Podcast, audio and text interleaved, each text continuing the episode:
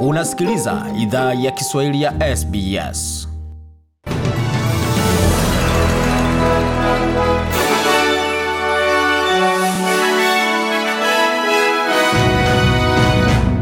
Waisikiza idhaa ya Kiswahili ya SBS ukiwa na migode migerano katika studio zetu za SBS na hii hapa ni taarifa kamili ya habari. Paul Dunn alikuwa mkurugenzi wa zamani katika ofisi ya michezo ya New South Wales. Ametoa ushahidi katika kikao cha tume huru ya dhidi ya ufisadi almaarufu kwa ufupi kama ICAC kuhusu ruzuku yenye thamani ya mamilioni ya dola inayosimamiwa na serikali ya jimbo mnamo mwaka 2016 na mwaka 2017 kwa shirika la Australian Clay Target Association. Huduma ya ufuatiliaji ya tume huru dhidi ya ufisadi iliuliza kuhusu mkataba wa wekezaji katika eneo bunge la zamani la mbunge wa Liberal wa New South Wales Daryl Maguire la Wagawaga. Huwapa ushahidi wa bwana Dunn. Uh. Anasema haikuwa ajabu kwa mbunge kumwandikia waziri kumwomba uwekezaji wa miradi kadhaa, na bila shaka tunastahili fanya kazi ndani ya vizuizi vya bajeti yetu.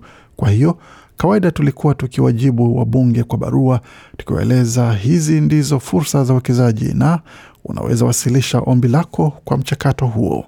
Poldon aliitwa katika kikao hicho kutoa ushahidi na hajashutumiwa kwa kosa lolote. ICAC inachunguza uhusiano kati ya bwana Maguire na Gladys Berejiklian kuhusiana na ruzuku ya dola milioni 5.5 iliyotolewa kwa chama hicho cha Clay Association baada ya kutolewa kwa taarifa kuwa wawili hao walikuwa katika mahusiano ya siri ya kimapenzi kuanzia mwaka 2015 hadi mwaka 2018. Bibi Berejiklian amekana makosa yoyote. Kikao hicho kinatarajiwa kudumu kwa muda wa siku kumi.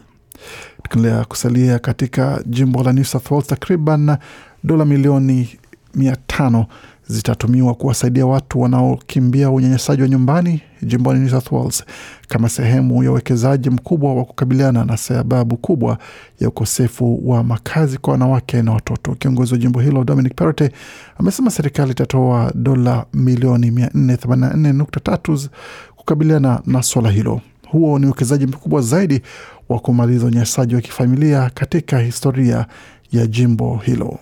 Uh, there is no person, no woman, uh, no children uh. Anasema hakuna mtu yeyote, mwanamke au mtoto ambaye anastahili kuwa mwathirika wa unyanyasaji wa nyumbani na kuishi katika mazingira hayo.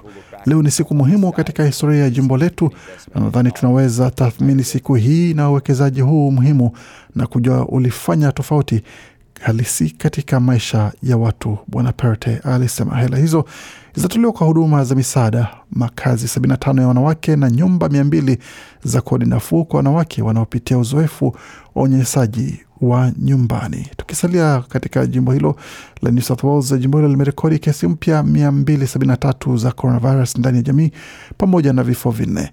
Wanaume watatu na wanawake kwa mradhi, mwanamke mmoja waliokufa walikuwa na umri wa miaka 60 na 80, wakati wawili kati yao walikuwa hawajachanjwa dhidi ya COVID-19 ama uviko 19 ukipenda. Afisa mkuu wa afya wa jimbo hilo Dr Kerry Chant amesema kuna wasiwasi kuhusu ongezeko ya kesi za maambukizi katika maeneo ya kanda ya New South Wales na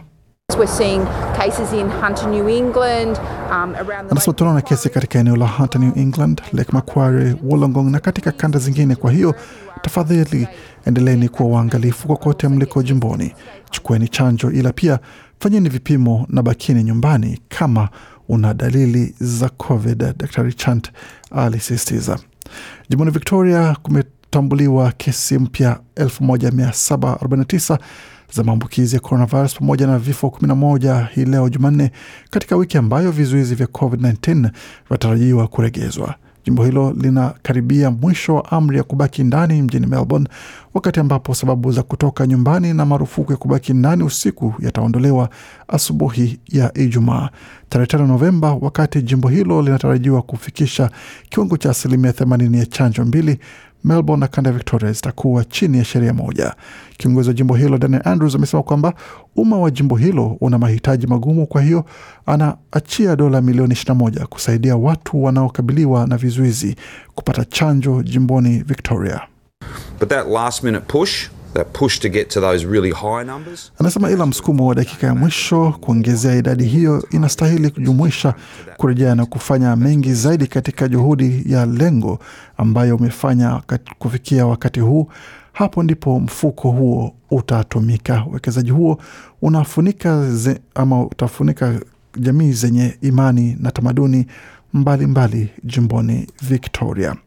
Na tukiendelea taarifa zingine ambazo tumeandalia kwa sasa, jimbo la Queensland linasema kwamba litaendelea kuhifadhi baadhi ya mfumo wa kutazama na kupiga doria katika barabara hadi asilimia tisini ya chanjo ama za watu ambao wanastahiki kupata chanjo wamepata, ila imeacha mlango wazi kuweza kuregeza masharti ya karantini kwa wasafiri wote mapema kuliko inavyotarajiwa.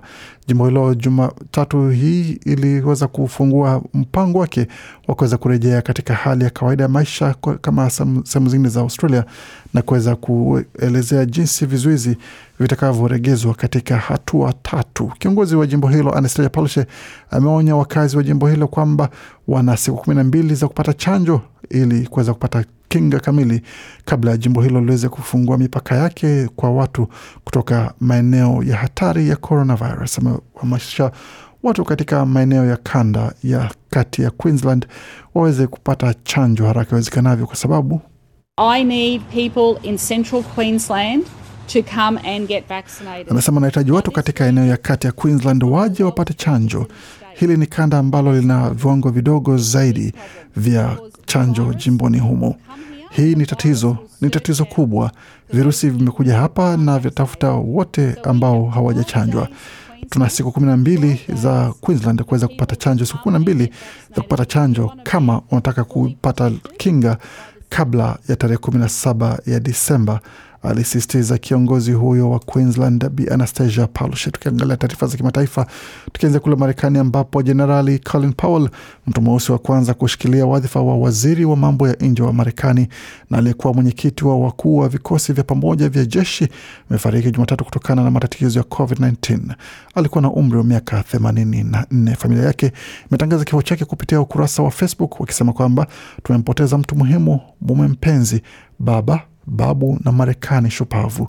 Familia hiyo imesema kuwa Powell alipata chanjo kamili dhidi ya virusi vya korona na kuwashukuru wafanyakazi wa hospitali katika kituo cha matibabu cha taifa cha Walter Reed nje ya Washington kwa kumpa huduma nzuri wakati wa siku zake za mwisho. Powell alikuwa mwanadiplomasia wa ngazi ya juu nchini kutoka mwaka elfu mbili na moja hadi mwaka elfu mbili na tano wakati wa awamu ya kwanza ya rais wa Republican George W. Bush. Na tukiendelea katika taarifa zingine ambazo tumeandalia kwa sasa ni pamoja na taarifa zinazozungumzia kile ambacho rais wa Congo Denis Sassou Nguesso ambaye ndiye mwakilishi mkuu wa Umoja wa Afrika kuhusiana na masuala ya Libya amezungumzia kwamba umoja huo kwenye taifa hilo lililotatizika la Afrika Kaskazini kabla ya kufanyika kwa uchaguzi wa rais hapo mwezi Disemba watatuma wa baadhi ya wajumbe huko. Waziri wa mambo ya kigeni wa Congo Jean Claude Gakoso katika mawasiliano kwa njia ya simu na shirika la habari la AFP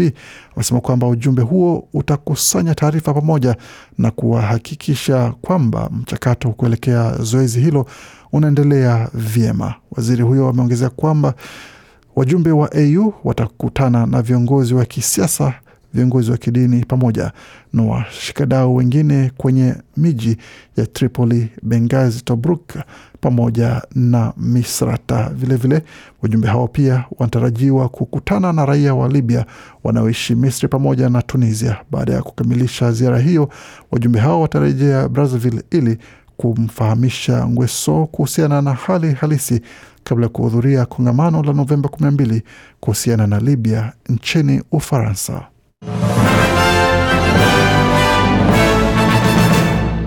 Waendelea kuisikia idhaa ya Kiswahili ya SBS ukiwa na migode migerano katika taarifa zile ambazo kuendelea za upande wa michezo. Tuzungumzia swala zima la tenis, ambapo mchezaji Novak Djokovic, mchezaji wa tenis, alikuwa amekataa kufichua kama amepata chanjo ya uviko 19 au la. Amesema kwamba mipango yake ataitoa wakati anapotaka na ametetea taji lake la mchezo ya wazi ya Australia ambako anatarajia. Victoria imewasilisha amri ya watu kupata chanjo kwa wachezaji wote wa kitaalam ambao wanashiriki katika michezo ya aina yoyote. Kiongozi wa jimbo la Victoria Andrews, Daniel Andrews amesema kwamba wachezaji wa tenis ambao hawajapata chanjo, kuna uwezekano kwamba hawataruhusiwa kushiriki katika mchuano ya wazi wa Australian Open. I don't think an unvaccinated tennis player is going to get a visa to come into this country. Bwana Andrews anasema kwamba sidhani kwamba mchezaji wa tenis ambaye hajapata chanjo atapata viza ya kuweza kuja nchini humo. Kama wanahitaji viza, basi itabidi waingie katika karantini kwa muda wa wiki kadhaa, na sidhani kwamba Djokovic ama mchezaji mwingine wa tenis ama mchezaji wa gofu ama mchezaji wa kuendesha gari za langalanga ataweza kupata viza hiyo kuwa hapa. Mchezo wa kitaalam ni mchezaji ambao unakuwa sehemu ya wafanyakazi wanaruhusiwa. Kwa hiyo ikiwa katika orodha hiyo, lazima wawe na dozi mbili za chanjo za COVID-19, alisisitiza kiongozi huyo wa jimbo la Victoria. Tukibakia katika taarifa za michezo, tuzungumzie suala zima la faini za michezo, ambapo shirikisho la soka la Uingereza limepigwa faini ya dola laki moja elfu hamsini na saba kwa za Kiaustralia kwa sababu ya vurugu iliyoibuka katika fainali ya michuano ya Euro katika uwanja wa Wembley ambapo maafisa 19 wa polisi walijeruhiwa na pamoja na hiyo itakuwa na, kutakuwa na faini zingine pamoja na adhabu zingine zitakazotolewa dhidi ya shirikisho la soka la Uingereza. Tukisalia katika taarifa za michezo, ni pamoja na taarifa kuhusiana na shirika la Umoja wa Mataifa linasimamia masuala ya afya WHO, vilevile likizungumza zikishirikiana na shirika la michezo la Kanada ya soka duniani FIFA, ambapo wanaweza kukutana pamoja na waandalizi wa michuano ya kombe la dunia nchini Qatar kwa kwa ajili ya kuweza kuisha kwamba masuala ya janga la COVID-19 yanadhibitiwa kabla ya michuano hiyo kuweza kuanza. Imetarajiwa kwamba mamilioni ya mashabiki wataweza kuhudhuria tukio hilo mwakani, lakini kwa sasa kunaendelea kuwa na juhudi za kuweza kuisha kwamba usalama kwa masuala ya kiafya unaongezwa. Katibu mkuu wa masuala ya waandalizi wa michuano ya kombe la dunia wa, ya Qatar Hassan Al Tawadi alikuwa na haya kusema kuhusiana na ushirikiano kati ya FIFA pamoja na mashirika mengine ya kiafya duniani. The tournament is likely to be the first global mass gathering of this scale since the spread of the Anasema michuano hii huenda ikawa ni moja ya sehemu kubwa ya mkusanyiko mkubwa wa kiduniani katika dunia kabla ama baada ya janga hili kuibuka. Mara nyingi nimezungumzia kuhusiana na swala zima la uwajibu wetu pamoja na yale ambayo yanakuja kwa kuweza kuwa wenyeji wa mchezo huu na kuweza kuhakikisha kwamba tunahakikisha urithi wa yale ambayo yatafanyika na yale yatakayoshuhudiwa yanakuwa ya muda mrefu katika swala hili zima, alisema Bwana Al. Katika taarifa zingine za michezo ni pamoja na mahakama ya Kenya Jumatatu iliwaruhusu wa polisi kumshikilia mume wa mwanariadha wa mbio ndefu Agnes Tirop kwa siku zingine ishirini kufuatia mauaji ya Agnes. Kituo cha habari cha KTN kiliripoti mme wa Tirope Ibrahim Rotich alishtakiwa kwa, kwa tuhuma za mauaji wakati walipofikishwa mahakamani kwa mara ya kwanza huko Rift Valley katika mji wa Iten karibu na nyumba waliokuwa wakiishi. Polisi waliambia mahakama kwamba watatumia muda huo kukamilisha uchunguzi na kuendeleza zoezi hilo zaidi ya kwa mshukiwa kubaini kama ana uwezo kamili wa akili kusimama mahakamani.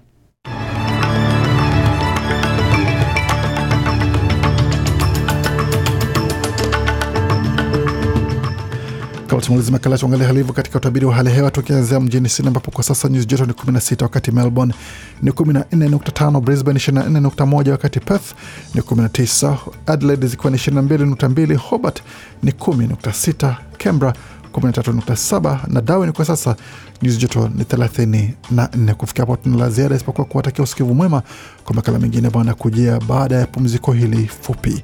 Waendelea kusikia idhaa Kiswahili ya SBS.